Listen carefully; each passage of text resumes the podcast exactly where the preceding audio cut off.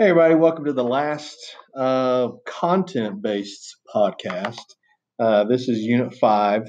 You know, don't know what order people are listening to these in, uh, but it's, for me, the last content one. So, uh, Unit 5 is political participation, uh, and it's 20 to 27% of your exam. So, it's a decent size, a decent chunk of that. Um, a lot bigger than Unit 4, uh, on par with right a little bit less than Unit 1 and Unit 2. So, um, it's a pretty specific with political parties, interest groups, and mass media, but there's a lot of stuff within there that we got to cover. So uh, try and make it as quick as possible, but uh, want to be sure and cover all the material that College Board says we need to cover for this. So let's get going um, and uh, move through this. So first up, the first topic you got to know is voting rights and models of voting behavior. And within that, there's a couple things. First up is the amendments that you got to know, uh, the the voting amendments, and there are five of those. The 15th Amendment gave uh, all adult males the right to vote. Okay. 17th Amendment was direct election of senators. Remember, we used to not be able to pick our senators. Uh, the state senators would pick the national state senators. Uh, the 19th Amendment, which gave women the right to vote the 24th Amendment, which said no poll taxes, and then the 26th Amendment, which allowed 18 year olds to vote. So it lowered the voting age. So those are the five voting amendments that you got to know and remember uh, and possibly reference in uh, at different times throughout your test, whether it's the uh, multiple choice or FRQ. Okay. The other thing is uh, the models that explain voting behavior, and there are a couple of those. So rational choice, uh, that is voting based on what's perceived to be in your best interest. Okay. So going down the list, doing some research, finding the candidate that is going to do what what what helps you the most. Retrospective voting, uh, that is voting to decide whether the party or candidate should be reelected based on the recent past. So what's happened here recently um, in the last year? Is my situation better today than it was two years ago, or, or whatever it might be? So what have they done for me, basically? Uh, prospective voting uh, that's based on what's going to happen in the future. Is this candidate going to do what I need uh, for uh, to make my future uh, the best it could possibly be? And then you've got party line voting, and that is voting uh, based just on the political party. So I go in there, as long as they got an R by its name, I'm voting for them. As long as they got a D by their name, I'm voting for them. Just doesn't matter as long as I see that Republican or Democrat, whoever I'm voting Okay. Uh, next up, as far as topics go, is voter turnout. Within voter turnout, some things we got to know uh, are some of the barriers um, and, and, how demographics can predict voter turnout and things like that. Okay. There's also a term in here, political efficacy. Uh, this is mine and your citizens. Okay. Uh, faith in the government and also a belief that we uh, understand the political process and that we can influence the political process or the political affairs, however you want to say it. Okay, so that's what political efficacy is. Um, excuse me.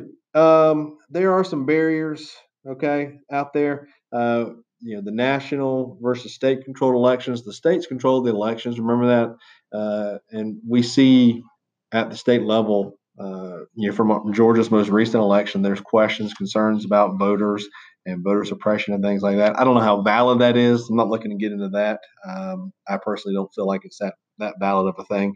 I know there were some issues here in Gwinnett where machines didn't work and things like that, but is that purposeful? I don't know. I don't think so. I'd like to think it's not, but you know, you never know.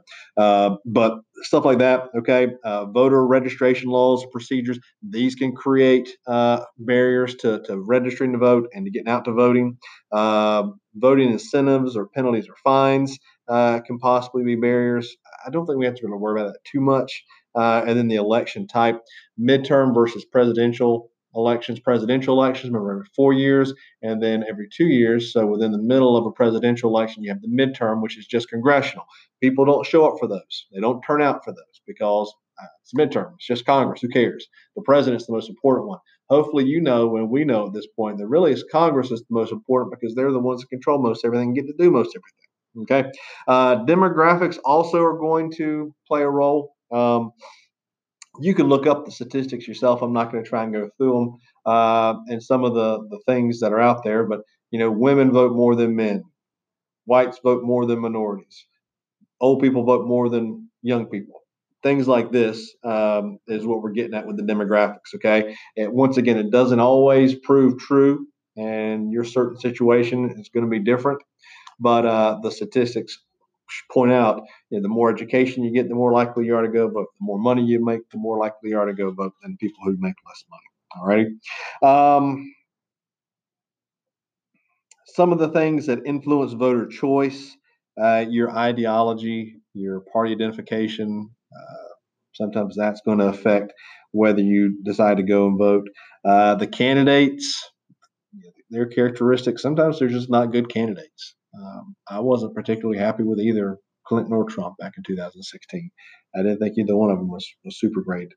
Uh, contemporary political issues, what's going on? What are the issues of the day? Does it really concern me? Uh, and then sometimes you're, you know, some of the other demographics like religion and things like that can play a role in whether you're going to turn out to vote. Okay. Uh, nextly is political parties. Now we covered political parties in Unit Four, so it has uh, a, a, part there, and that was mainly about um, policy. We didn't really get much into what political parties are, what they do, and that sort of stuff. We just really cons- were concerned about their ideologies and their their uh, the uh,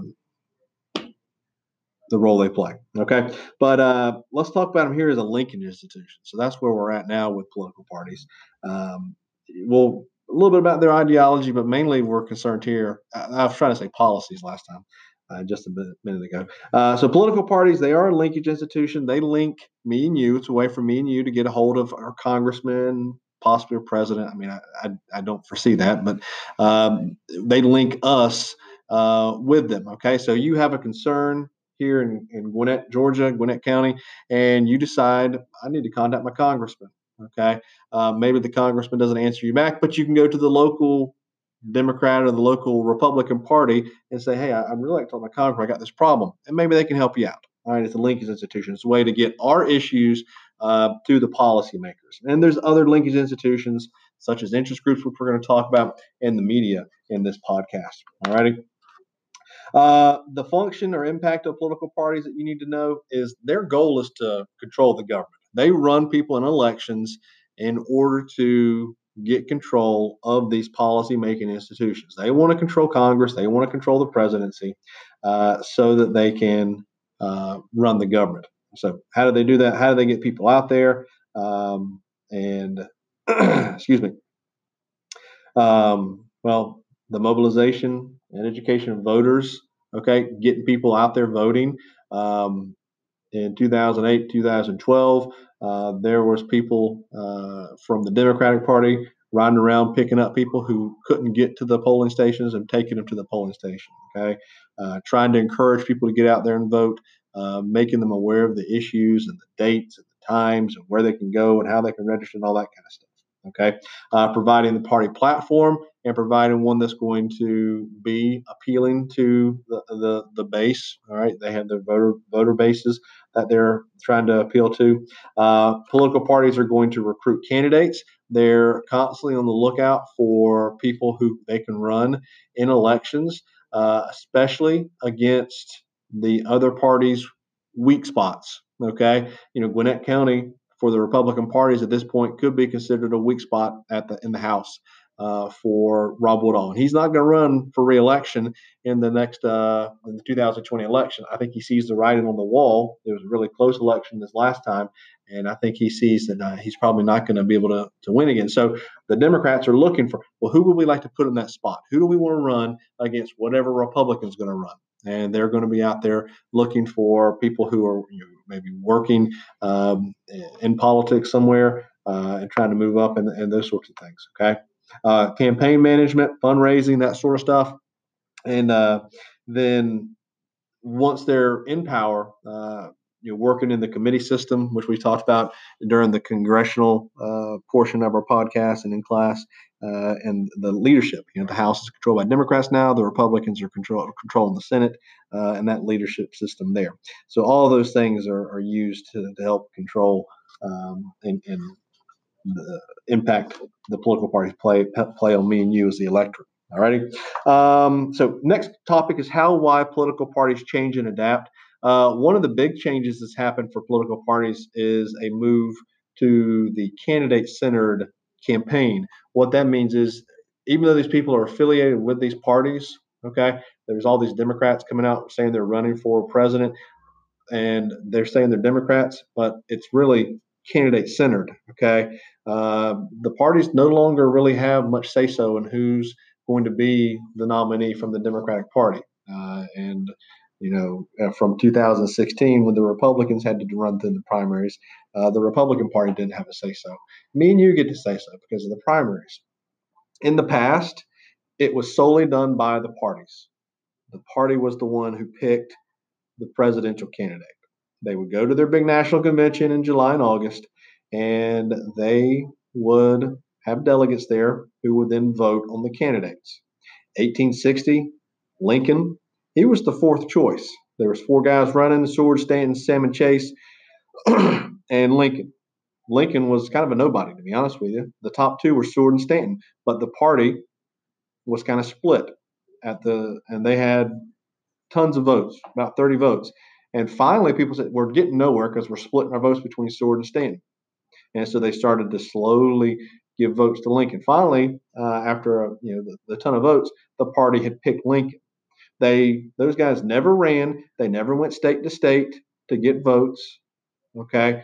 Now our guys, our people that are running, they're going to go ha- go and have to win the delegates from the state. They have to go and run a campaign in Iowa, New Hampshire, come down to Georgia, Florida, all these places, and they have to win the delegates from those states and those places.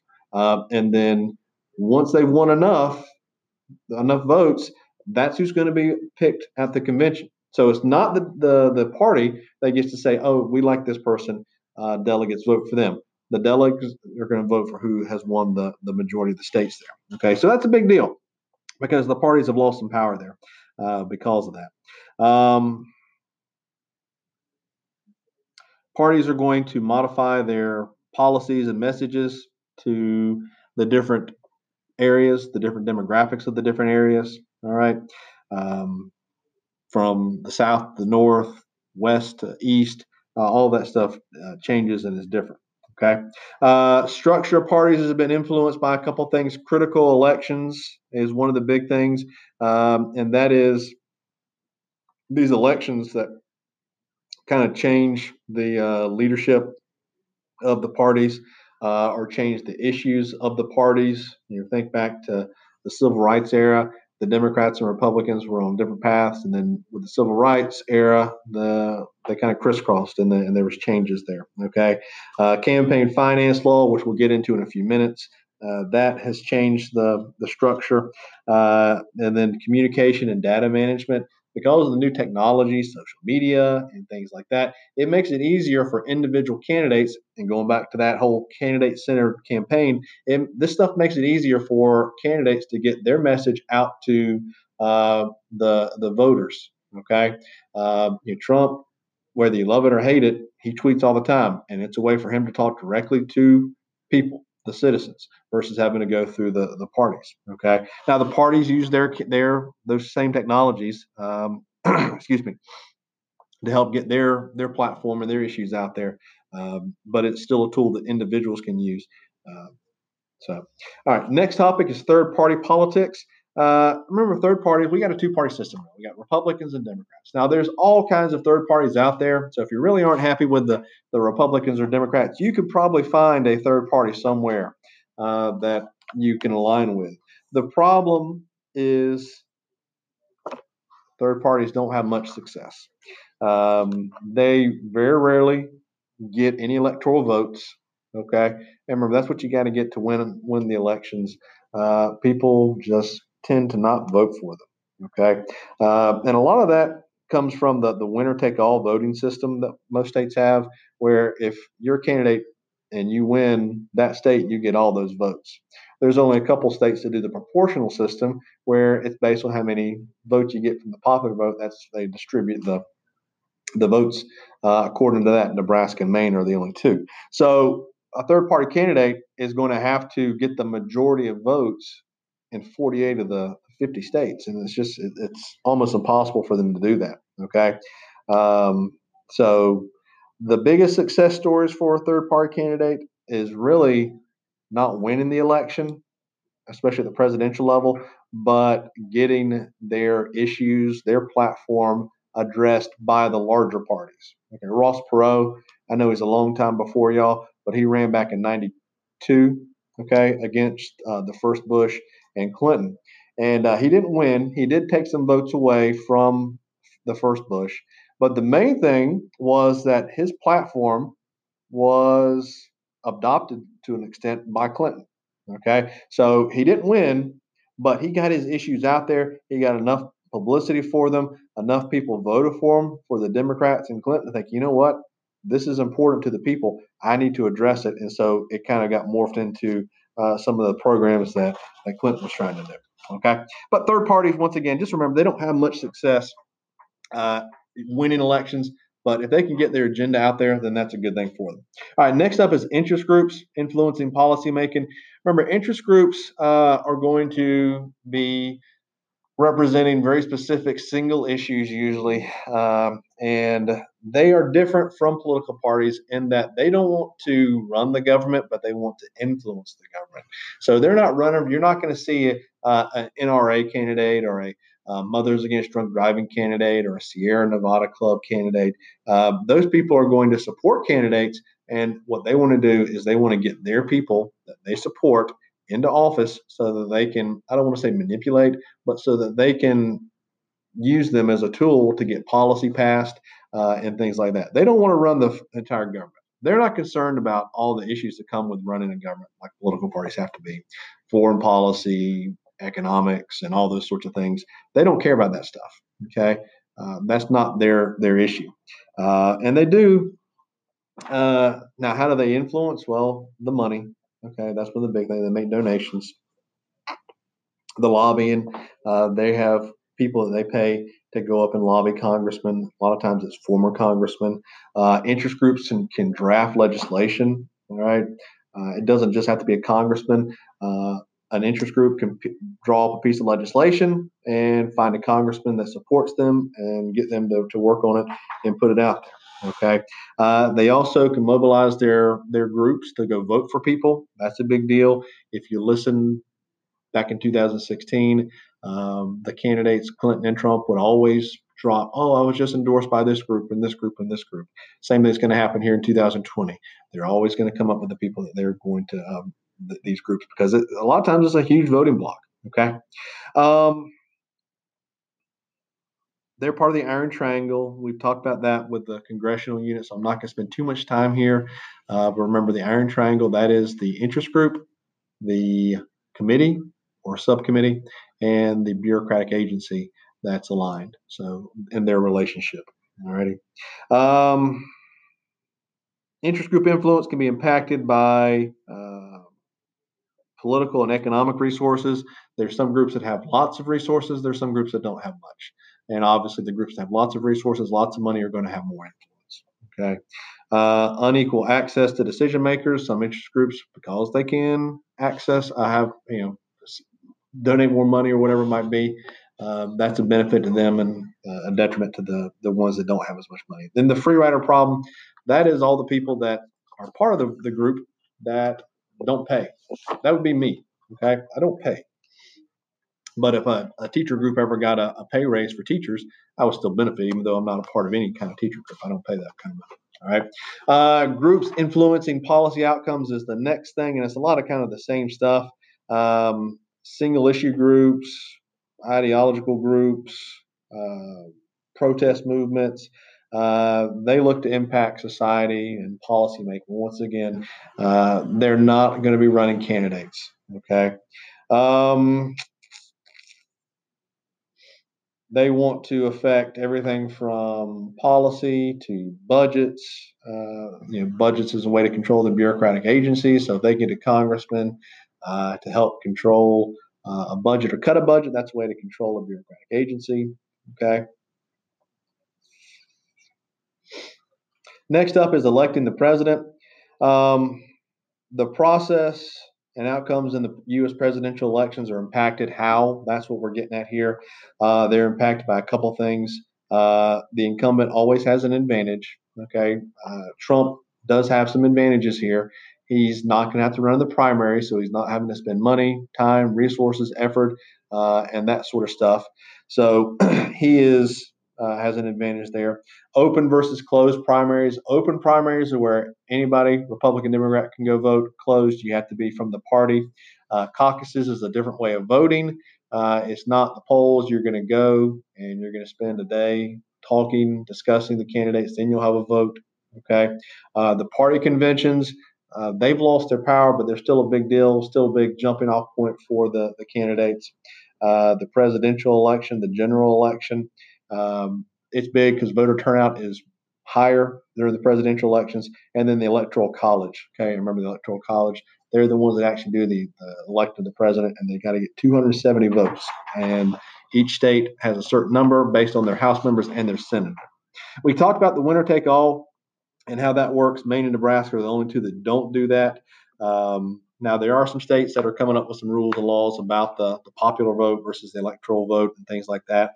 Uh, we'll see how that affects the uh, this this election. I don't think they only come into play in certain situations, and I don't think we need to really worry about that. Uh, for the t- these test purposes. Okay. Next up is congressional elections. Remember, they happen every two years because every two years all the House is running and a third of the Senate is running. They have some of the same impacts. The in, in, um, incumbents have an advantage 90% of the time in the House they win, about 75% of the time in the Senate they win. Open and closed primaries, same deal. Caucuses, same deal. Okay. Uh, the one big difference is the general elections.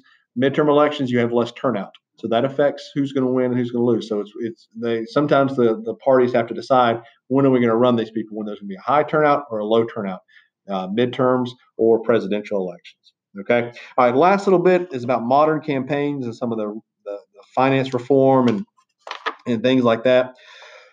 and then we'll get into the media and be done. Uh, I got to go quick because I'm running out of time with this one. Um, so modern campaigns. Uh, we talked about social media uh, and that. Also, keep in mind these people are running for long periods of time. Okay, uh, the presidential cycle it, it's it starts very early. People have already come out and said they're running for the Democratic nomination, so they've started their their their campaign cycle. So it's a, it's a lot. They have to do a lot of fundraising. They, it, it, it costs a lot. Uh, Clinton raised over a billion dollars to run in 2016. Trump raised over 800 million. So uh, uh, there's a lot of money involved here. Okay, uh, a lot of professional consultants people telling them how to run and things like that. All right, campaign finance. Um, the big things to know here are the Campaign Reform Act in 2002. All right, uh, it tried to ban soft money, which was just money that was coming in anywhere, could be spent anywhere, uh, and also reduce attack ads. So now you have to put your name on it. So if you hear an ad, it's going to say, "Hey, my name is." And I'm from this party and I support this ad. If it doesn't say that, then it was run by somebody else and they can do really what they want to. All right. Uh, the big court case here is Citizen United versus Federal Election Commission. Citizen United was a group. They wanted to run a movie or commercial about Hillary Clinton uh, a long time ago now, and um, they were denied. Uh, eventually, the, the courts are going to rule that political spending by corporations uh, is a form of protected speech under the First Amendment, so they can run those things. Okay. Uh, and that was a free speech thing. Okay. Uh, fair elections. Uh, the spending is the big thing. It's it's so they they've tried to cap it. There's only so much money that me and you can donate. There's only so much money that interest groups and businesses can donate. But they found ways around it with PACs, which is political action committees. All that is is nothing to get freaked out about. It's just hey, here I am, an interest group. I can only donate so much money. Let me create this other group, this PAC, and I'll donate money that way. And then they created super PACs to get around some of the regulations put on PACs. And then they created 527s, which was another way to get around other um, other regulations put on those things. So all these groups are just born out of the well, let's regulate this, let's regulate this, and then they find a way around it with with different groups. Okay. Uh, lastly, is the media. Um, used to be the media was the newspaper, radio, TV, and that was really it. Now we have all kinds of different things social media, uh, blogs, and, and, all that kind of stuff. And this race to be first, uh, to get stuff out there, uh, has really changed the way um, elections are covered, politics are covered. Okay. And it also has affected us as citizens and how we get our news. Uh, no longer do we have to read the newspaper to get the information. We can go, jump on Twitter and um, other blog sites and, and things like that um, to get the news. Okay. Uh, the media uses polls. We talked about polls in the last um, last podcast on, on Unit 4, uh, and they use that to, to show what people think and believe about the government. Uh, it also can impact um, the elections because you get the bandwagon effect where they're, they're talking about people, uh, the, and they only talk about the, really the, the people at the top of the poll. And so that can create a, well, hey, if I vote for that person at the bottom of that poll, that's going to throw away my vote. All right. Uh, it's also something called horse race journalism or horse race coverage, where they're only covering the, the top few. Okay. Uh, they're also considered gatekeepers, and they create the, the, policy because they control what we we, we see and know and, and hear about. Okay. If they're not talking about it, chances are we probably don't know about it. All right. Lastly, is the change in media. Uh, the media, we want stuff uh, quickly and we want it now. Okay. Um, and because these media outlets are trying to make money, it's led to this discussion about media bias uh, because they're playing to their their their bases. You know, CNN is playing to the left, Fox News is playing to the right because they need to get they need to make money, and it's uh it's you know, we're not going to get into the whole fake news and all that kind of stuff, but it is it is an issue, uh, and they're looking to make money. Okay, so I, I really went quick there because I only got a couple more minutes left, uh, and I don't want to run out of time. So that, uh, like I said, concludes the content. Unit five, uh, a lot of stuff in it. You know, we're we go through it pretty quickly. Um, if you have questions or concerns about anything from Unit five, please find a way to get a hold of me, whether it's through remind text, email, or come by the room, and let's talk about these things. Um, but that's the last bit. I'm going to have one more podcast just about the test. It'll be short uh, about the, the four FRQs and a little bit about the, uh, multiple choice section. Uh, happy reviewing. Good luck on your test if you're taking them yet uh, or getting started or whatever. Our test, the Gov test, is the first one. So you know, if you're listening to this, good luck on the rest of your tests. Hope you get all fives on everything. All right. Take care. See you later.